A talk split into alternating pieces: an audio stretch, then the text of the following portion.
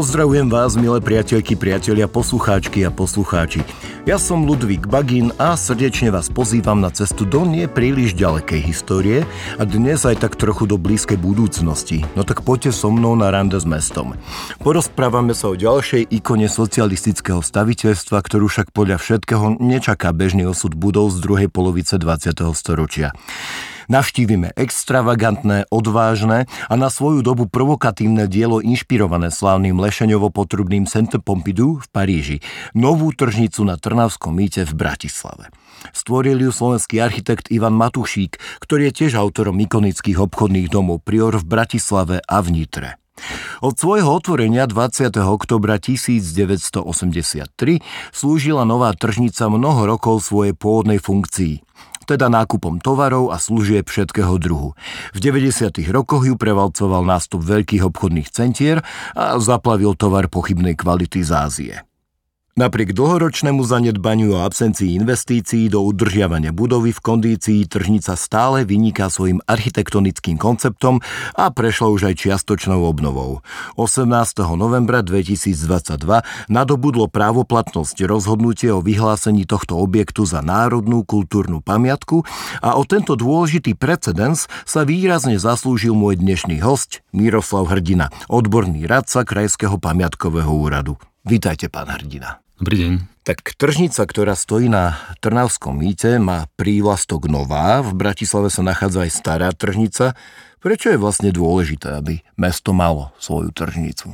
Je to dobrá otázka. V krátkosti ide o jeden zo základných vlastne, pilierov e, mesta, vlastne obchodné, e, trhovnícke priestory. A zároveň je to aj jeden zo základných, e, jedna zo základných úloh mesta zabezpečiť priestory naozaj kvalitné, na úrovni pre predajcov aj nakupujúcich. Ide vlastne o istú nadstavbu nad trhmi, mm-hmm. ktoré sa aj práve v priestore, e, či už tam, kde dnes stojí stará tržnica, čiže to je to námestie SNP dnešné, alebo potom neskôr aj, e, kde stojí nová tržnica, čiže priestor Tranského mýta, sa nachádzali kedysi trhoviská, tak tieto tržnice kryté sú tou nadstavbou, ktorá umožní v horšom počasí, v pohodlí a suchu predávajúcim predávať a nakupujúcim nakupovať. Čiže o takúto milú tradíciu vlastne vychádzania v ústrety obyvateľom zo strany vedenia mesta. A zároveň tieto budovy mesta často riešili reprezentatívnym spôsobom, aby teda tá mestská správa ukázala, že sa naozaj stará a prečo vlastne vznikla potreba vybudovať tú novú tržnicu? Vy ste na to v podstate trochu odpovedali. Súvisí to mm, s históriou jednej či druhej lokality. Postupne ako sa mesto rozvíjalo, tak e, stará tržnica strácala istú atraktivitu, pretože obyvateľstvo e, sa viac a viac sústredovalo do tých okrajovejších častí, kde sa budovali veľké sídliská Zároveň tá stará tržnica morálne upadala v zmysle teda stavebne, stavebnej morálky. To znamená, že tie jednotlivé technológie už tam jednoducho nestačili tým súčasným, vtedy súčasným požiadavkám. A tak vlastne využívanie starej tržnice skončilo približne v roku 1960. Uh-huh. Mhm. Následne bola stará tržnica používaná pre účely televízie, ako nahrávacie štúdio a neskôr pre skladové priestory a potom neskôr v 10 rokoch sa opäť dostala do vlastníctva mesta a potom hľadalo mesto cestu, ako ju nejakým spôsobom e, opäť zataktívniť a tak dnes je využívaná na rozličné akcie, naozaj žije e, plnohodnotne, čo je veľmi fajn. Tá nová tiež má podobný, podobný taký príbeh e, v priestore Tranského mýta. Bol ako na okrovej časti mesta tá trhová trhový priestor tiež umiestnený. Proste bol tam Marktplatz, to nájdeme na tom Najderovom pláne z roku 1820, krásne napísané veľkým písmenami. Marktplatz. Marktplatz. Proste išlo o stretanie sa okraja mesta a tých prímeských častí, kde boli sústredované či už polia, e, výroba, či už mesových výrobkov, alebo potom polnospodárských výrobkov, proste to, čo vlastne zabezpečuje mestu život.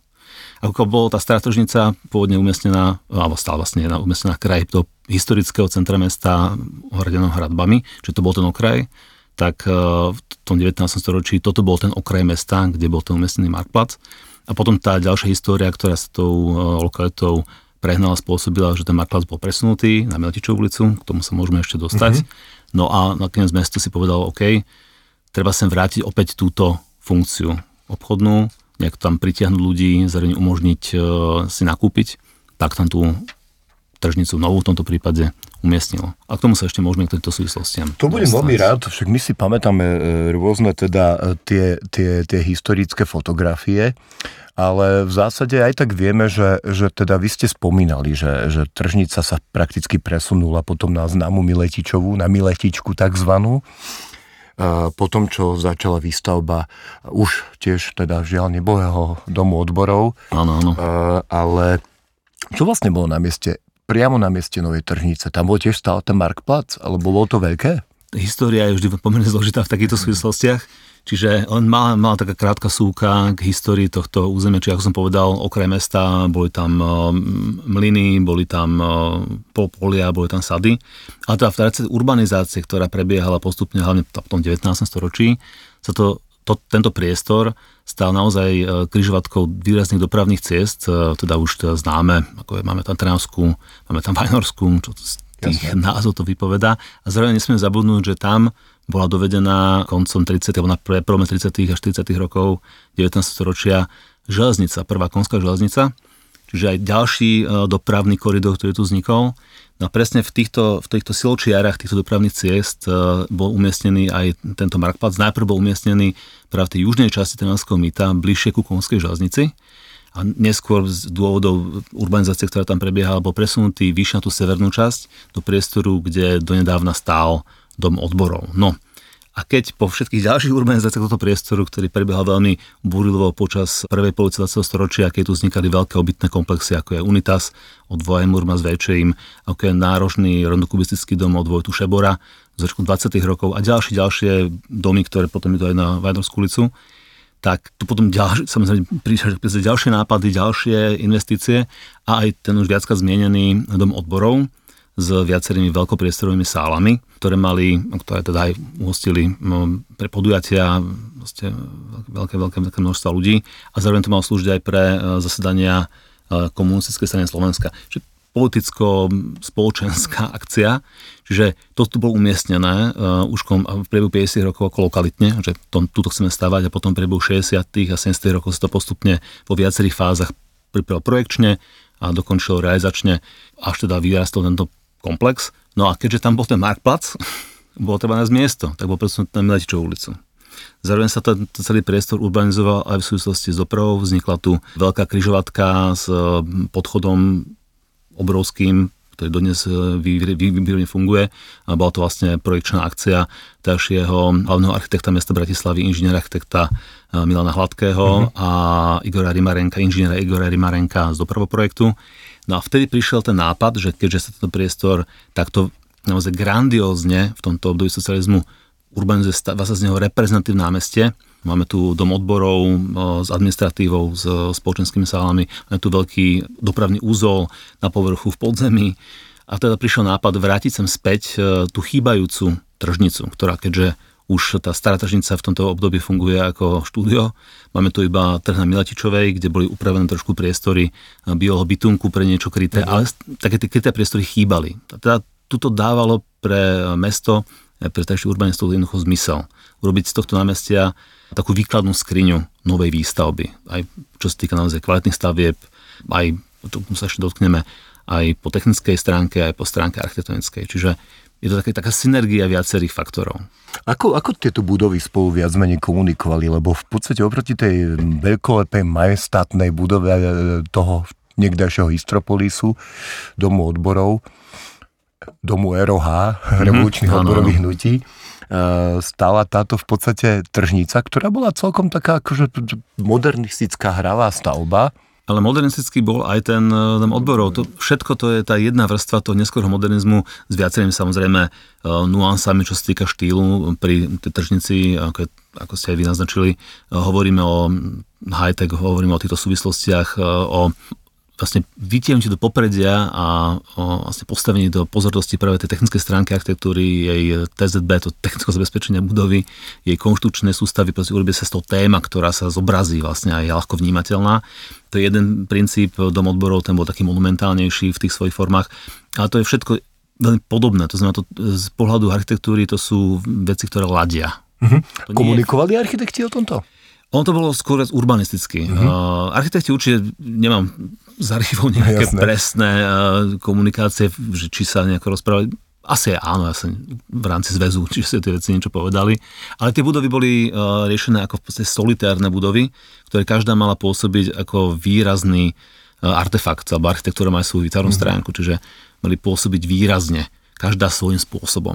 No, to je to, že takto ten urbanizmus a architektúra fungovali a to nie je otázka socialistické, to je proste modernizmus všeobecne že tie budovy mali zaznieť akoby takým akordom výrazným v priestore.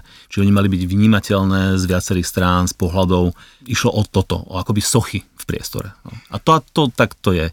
To je veľmi pekne povedané, však e, asi sa, asi sa k pánovi Skočekovi ešte niekedy inokedy dostaneme. Myslím si, že by to bolo vhodné a bola by to samostatná zaujímavá téma. Ale to je pán Matušík, ako sme už spomínali, e, aj autor e, prioru v Bratislave a v Nitre, podľa mňa excelentné nádherné budovy. Áno, áno. A rovnako je tou excelentnou a nádhernou budovou aj tržnica. E, ako, ako padlo to slovo, ten výber práve na ňo? Bol to, bola to súčasť nejaké súťaže, alebo prečo mu bol ten projekt zverený? V tomto prípade nešlo o súťaž, mm, išlo v podstate o veľmi účelovú budovu, tak padlo rozhodnutie, tiež na nejakých súvislosti historických, padlo rozhodnutie úplne logicky pre vtejšiu stavebnú výrobu, zveriť e, tento projekt špecializovanej jednotke projekcie. A to bol e, štátny projektový ústav obchodu, v tomto prípade odštipný závod Bratislava, ktorý rejiteľom bol práve Ivan Matušík. Čiže išlo o významnú stavbu, na ktorej sa mali aj, e, mali aj vyskúšať aj nové technologické postupy konštrukčné. Takže vlastne to úplne logicky pripadlo architektovi Matušíku ako riaditeľovi, ktorý k spolupráci prizval kolegu tiež významného teraz stavebného inžiniera, inžiniera Pavla Čížka, ktorý je práve tvorcom tej významnej novátorskej v tomto prípade aj konštručnej sústavy, ktorá tu bola použitá. Čiže išlo opäť, to veľmi dôležité povedať, že nejde, a to chcem veľmi zdôrazniť, pri takýchto stavbách nejde iba o architekta, ale veľakrát ide aj o toho inžiniera, častokrát statika, prípadne stavebného inžiniera, ktorý tam tiež prináša veľa zo svojej erudície. To je veľmi dôležité povedať. Čiže toto je v podstate práca aj architekta, aj toho stavára v tomto Ja sa pozerám, že pán Matušík má za sebou celkom, uh, celkom slušný počet budov, podobného, podobná ich funkcia významu, nielen Nitru a... On sa zamerial o svojej tvorbe presne, väčšinovo na tieto obchodné stavby. To bola jeho špecializácia. Samozrejme, realizoval mnohé ďalšie, ale toto bola taká jeho akoby životná hlavná cesta. Ale jeho portfólio je celkom, celkom široké a v podstate povedal by som, že je taký nejaký aj, aj výtvarný pohľad alebo architektonický pohľad, že mne sa v podstate z toho jeho celého portfólia spomínaného práve táto budova e, celkom tak vymýka. Tak akože je, je trochu názorovo a, a aj funkčne samozrejme úplne niekde inde. A my sme spomínali mnohým mnohým organicky pripomína tú slávnu stavbu Centre Pompidou. Je tam nejaká priama inšpirácia, alebo v podstate... Ja by som povedal, že skôr v tých princípoch. Tu by som asi takto nekreslil, takúto priamu inšpiráciu. Predsa Centre Georges Pompidou má tu akoby obrátenú tú kožu tej stavby úplne na vonok. Pri budove Novej tržnice ten sumárny objem toho celozaskleného plášťa je stále viac v tomto zmysle akoby tradične modernistický, že mm-hmm. nie je, ne, netematizuje tú vnútornú štruktúru, konštrukciu až takým takej miere, mm-hmm. takým spôsobom, ako to, dáme tomu, riešil Renzo Piano a Richard Rogers pri Saint George Pompidou a potom Lord Norman Foster, to je jedna z veľkých vecí od uh, Normana Fostera, ktorý to už úplne tematizuje, naozaj ukazuje všetko čo sa mhm. týka konštrukcie, ako napríklad Hongkongská banka a podobné, podobné stavby. Čiže myslím si, že nie, takto, takto úplne priamo by som tam ten vzťah nedával. Uh, ale aj tak by som sa opýtal, že ako s nami táto budova komunikuje? Čo nám chce povedať? Uh, predovšetkým chcela byť, teda ako to bolo pôvodne koncipované, tým celopreskleným uh, obalom, ktorý ukazoval tú vnútornú konštrukciu, no, ukazoval aj ako tá budova funguje po vzduchotechnickej stránke. Uh, tieto prvky sú zdôraznené tak vonku aj v interiéri farebným odlišením. Proste je akoby otvorená. Je to vlastne stavba, ktorá je uzavretá a zároveň, zároveň chce byť čo najviac vnímaná. Dnes sú potiaľ, dosť potiahnuté tie um, sklené výplne fóliami, ktoré trošku zabraňujú. My chápeme, uh-huh. za pohľadu, my chápeme, že treba to riešiť z toho hľadiska teplotechniky, ale tom, kedysi to bolo o mnoho prihľadnejšie, hlavne vo večerných hodinách, proste to bolo jasne vidieť, čo sa všetko vnútri deje a proste sná zachovať trhovisko otvorené uh-huh. a zároveň mu poskytnúť to krytie. To znamená, je to, ten snaha o to prelunutie toho exteriéru interiéru. To je ten prvý moment a to chce byť. Hlavne to, to, je v tých večerných hodinách najlepšie vnímateľné. Ja si to pamätám, veď chodieval som okolo ako dieťa prakticky električkou, tak e, práve bola tá budova relatívne čerstvá. Potom neskôr si pamätám, že som sa tam vždycky zastavil v nedeľu po kostole e, a keď som chodieval na legionársku, vždy som sa zastavil v tej tržnici a vždy tam bol taký taký čulý ruch a čulý myšmaš. Čo by sme vedeli povedať o interiéri tejto budovy? Aby som maličko odbočil na povedal dôležitú tu, ten moment uh, tej konštrukčnej sústavy, že prečo aj tá budova je výnimočnou. Samozrejme aj týmito hľadiskami trošku architektonickými, estetickými tiež, ale tá konštrukčná sústava, ktorá tam bola použitá, je vlastne experimentálna. Pri tejto stavbe je použitá prvýkrát. Uh, išlo o konštrukčnú sústavu špúo ZIP, čiže štátny projektový ústav obchodu, pomočka závody inžinierskej a priemyselnej uh, prefabrikácie, aby som povedal týchto pár slov, to dôležité povedať tak bol to tento nový typ veľkorozponovej eh, montovanej železopotonovej eh, konštrukčnej sústavy.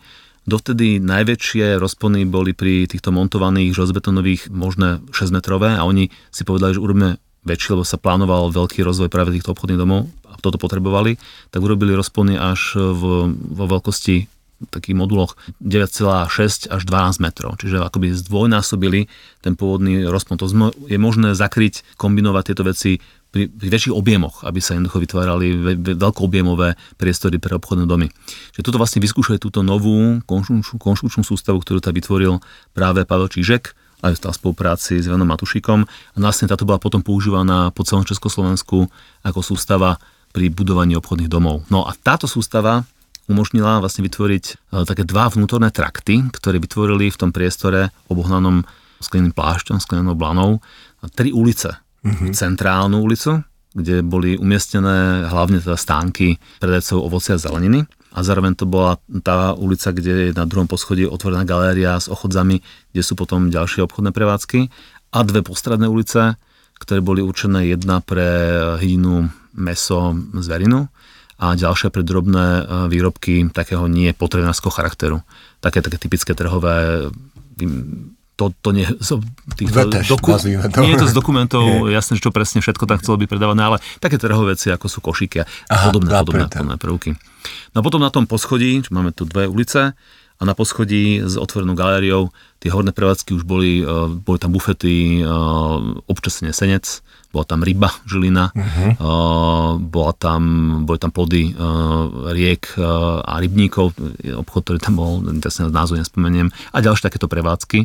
A samozrejme boli tam prevádzky, alebo to priestory, lepšie povedané, pre vedenie tržnice a pre zamestnancov tržnice. Čiže taká tá základný priestorový koncept je ulice, tá stredová s ochodzami uh, a potom tej postranné pri tých koncoch, kde sú tie nástupné také, také vestibulíky, to tam boli umiestňované predaj kvetov napríklad. Čiže to bola takáto kombinácia. No a ešte, aby som len dokončil ten, ten pôvodný koncept, ktorý mali architekti, alebo v tomto architekt stavár um, zamyslený, ešte plánovali v tých vestibulových častiach mať umiestnené mobilné umelecké diela, také mobily, ktoré spracoval architekt Matušík spolu s Milanom Dobešom uh-huh. a tie sa nakoniec neumiestnili. Takisto aj v priestore pred hlavnými vchodmi, tými na tých krajoch, kde sú aj tie betonové markízy, e, mali stať fontány, ktoré vytvoril Matušík tiež v spolupráci s ďalšími výtvarníkmi. To sa tiež nepodarilo nakoniec zrealizovať. Ale, čo sa podarilo zrealizovať, je, že Matušík tento priestor riešil komplexne, ako taký Gesamtkunstwerk z jeho pohľadu, že on si tu vytvoril pre ten priestor aj doplnky. Že on riešil všetko. Od architektúry, až po umelecko-remeselný alebo remeselný detail. Čo sa týka tvarovania, zábradlí, prvkom osazných, ktoré doplňajú riešenie obkladov vnútorných svetlíkov, takých pekných kruhových, ktoré sú miestnené v tej hlavnej lodi, riešenie výkladov, proste ad hoc pre túto stavbu výkladných skriň a obchodných prevádzok okien a tak ďalej. Tiež stánky, ktoré tam boli používané pre predajcov, boli tam špeciálne kvetináče, farebne pekne zladené, keramika, ktorá bola použitá v interiéri aj na exteriéri z jeho výberu. Proste bol to taký ten sa tejto stavby. Tieto stavby modernistické nemajú veľa toho výtvarného detailu, ako poznáme z, z stavieb historických slohov či sesie. Uh-huh. Oni sa viac hrajú s takým tým materiálovým aj štruktúrnym pôsobením tých jednotlivých materiálov, ktoré sa stretajú. Čiže niekedy sa dá povedať, že je mnoho ľahšie poškodiť takúto modernistickú stavbu doplnkami, Lebo práve tam tá jednoduchosť a takéto absolútne čisté stretanie tých materiálov je nesmierne dôležité. Čiže tie základné farebné kombinácie, že keramika, že konkrétne nátery, že drevo, že pohľadový betón, ktorý nie je zamalovaný, to všetko je veľmi dôležité. To je, to je vlastne, to tvorí súčasť, aj tú pamätkovú súčasť, o ktorej tiež sa dá povedať v tomto prípade už, tohto objektu. Napriek, tento detail. Napriek tomu áno, detail je tam nesmierne dôležitý a ten výtvarný názor tam je mimoriadne cítiť. Myslím Aj pod si... tými nánosmi, ktoré Paradoxne. na tú stavbu sa tými rokmi nanesli. Tá, tá budova prešla e, zložitým životom, bola postavená v 83. roku. Dokončená, áno. Dokončená. Ale projekt e, prebehol medzi rokmi 1975 až 77. Aha. Stanovená, stavaná bola potom od 78. do 83. roku. Tak. Až 5 no. rokov. Áno, to trvalo to samozrejme. Ako to je do, dokončenie absolútne. Tá hrubá stavba celkovo bola v 81., ale potom tie dokončovačky išli ešte k tomu 83. roku. No. Potom mala ako tak dôstojný asi život so, so, s pôvodnými funkciami a aj s tým výtvarným aj architektonickým zámerom a výrazom prakticky až do revolúcie a následne prišli divoké 90. roky tie tú budovu zaplnili takým špeciálnym mikrokozmom, to si asi mnohí dobre no, pamätáme. No, jasne, Rôzne tie vetešnícke stánky a e, samé veci z Poľska a práve z tej Ázie. No a následne, ja si pamätám, že nám ako učňovkárom vtedy suplovala takú, akože takéto miesto stretávania sa, mm-hmm. tam sme chodievali vždy potom, keď sme, keď sme išli zo školy. No ale následne ten život sa z nej tak trochu vytratil a spustla. Mnohokrát sme spomenuli slovo, kom, ako tá budova komunikuje so svojím okolím a ona sa tak uzavrela. Aký má život teraz? No práve teraz, aspoň z tých posledných komunikácií, ktoré ja ako metodik pamiatkového úradu vediem, aj to sa snažím sám aj nadvezovať, aj som teda kontaktovaný, tak má nové mesto, vedenie nového mesta, ktoré má túto budovu v správe cez jej organizáciu podnik Eko VPS má záujem sa o tú budovu starať e, čo najkomplexnejšie. Majú spracovaný manuál riešenia vnútorných priestorov, ktorý sa nebol e, konzultovaný. Čiže je tam šanca na, na dobré fungovanie. Samozrejme, súvisí to aj s tým, ako do tohto všetko bude vstupovať vlastník tejto budovy, ktorým je mesto Bratislava, magistrát. Čiže je veľmi dôležité, aby tu vznikla istá synergia týchto všetkých aktérov, ktorí tú budovu buď vlastnia, buď spravujú, alebo prípadne metodikujú, teda už to je z našej stránky ako, ako nejaká téma. Čiže je veľmi dôležité, aby sme našli nejaké spoločné e, slovo a našli teda nie len teda funkčný nejaký spôsob využitia, čo je teda hlavné, hlavne teda otázka mesta tých e, častí, ktoré to majú na starosti a zároveň teda nejaký ten formálny spôsob e, práce s tým, s tým priestorom, s tou architektúrou, čo je naša stránka naša kompetencia ako pamätkového úradu. Našli nejaké, nejaké spoločné slovo. My sme samozrejme vždy otvorení v týchto veciach e, rokovať. Tieto stavby modernistické sú naozaj povahou iné pri e, metodikovaní. Princípy sú stále tie isté, ale aplikácia týchto princípov pamätkovej ochrany je trošku iná. Tieto stavby si umožňujú nejaké tie aj variácie a adaptácie tam nejde o to, aby to bolo presne úplne také isté, ako to bolo postavené. To sa sme nedá, lebo to už prešlo mnohými, mnohými, mnohými prestavbami. Strašne dôležité, aby to nestratilo tie základné atribúty uh-huh. tej budovy. Ten, ako ten základný slovník, ktorý tomu vpísal architekt Matušík. A to je tá naša úloha toto postrážiť. E, pán Matušík minulý rok zomrel. V roku 2022 sa zároveň teda minulý rok sa tiež stala Trnica národnou kultúrnou pamiatkou. Čo to ďalej pre túto budovu znamená? Ako sa to vlastne ako sa to vôbec podarilo? To som už naznačil trošku. Čiže znamená to pre ňu vstup nás ako metodikov, ktorí sú často architekti, prípadne historici architektúry, historici umenia, majú vedomosti o týchto obdobiach proste v priebehu dejín, tak všeobecne a potom jednotlivci sa zaoberajú aj už tým konkrétnejšími, či už objektami alebo obdobiami. Ja sa dlhé roky zaoberám práve modernistickou architektúrou 20. storočia, či pre polovici to je taká moja primárna oblasť, ale samozrejme aj tej druhej polovici, čiže poznám súvislosti, poznám tie isté ideové východiska, čiže viem poradiť v týchto, v týchto súvislostiach. Viem vypichnúť tie momenty, ktoré sú naozaj tie primárne pre tú ochranu. Čiže viem e, proste metodikovať, e, viem pomôcť pri správe, pri rekonštrukcii a pri obnovách takýchto objektov. Čiže to je z našej strany. No a ako sa to podarilo, to je tiež tak e, široka postavená otázka z môjho pohľadu. My som poznamenal, že pri vyhlasovaní objektov môžu prísť akoby dva typy podnetov. Môže prísť z externého prostredia, to znamená odborná verejnosť môže podať podnet na pamiatkový úrad Slovenskej republiky o zhodnotenie toho, ktorého objektu, toho, ktorého artefaktu, že či je teda dostatočne pamiatkovo hodnotný a či je možné teda začať ten proces. Prípadne môže ten proces výjsť znútra úradov, to znamená či už pamiatkového úradu Slovenskej republiky alebo jednotlivých krajských pamiatkových úradov. V tomto prípade išlo tento druhý prípad, čiže to išiel vnútorný podnet, e, išlo to vlastne zo strany Krajského pamiatkového úradu, konkrétne z mojej strany. Totiž e, myslím si, že tieto stavby, tie druhé polovice storočia, samozrejme v istej výberovej konotácii, si zaslúhujú tiež pozornosť. Dosť ten čas ide, tie roky ubiehajú a tiež z môjho pohľadu je potrebné, ako tie roky ubiehajú, postupne prehodnocovať alebo zhodnocovať, v tomto prípade lepšie povedané zhodnocovať tie ďalšie a ďalšie historické epochy, historické a architektonické slohy, e, prúdenia, nápady, idei. A v tomto prípade teda prichádza na stôl s tým časovým odstupom, ktorý je potrebný pri hodnotení pamiatok, aj tento proste diapazón neskôr modernistických stavieb. No. Čiže akoby z môjho pohľadu je istý čas práve sa týmto zaoberať a nájsť tie konkrétne prípady, ktoré treba takýmto spôsobom ochrániť, aby aj tento proste prúd ostal zachovaný v čo najpôvodnejšej podobe. Je v tomto kontexte na mieste e, uvažovať napríklad o, o inom živote, o jej inej funkcii tejto budovy? Ale áno, jasné, samozrejme. Práve to je to, ako som povedal, teraz z môjho pohľadu, teraz poviem ako to je, práve tieto modernistické umožňujú adaptácie. Pre oni sú otvorené, len teda musí to byť robené v istých, e, áno, tak mantineloch toho pôvodného ideového konceptu. Ale je možné tam aj iné funkcie e, vložiť do týchto priestorov. Ide naozaj o naozaj častokrát e, grandiózne veľké priestory, ktoré je možné istým spôsobom aj členiť. V tomto prípade to bolo komplikovanejšie, ale hovorím o iných prípadoch.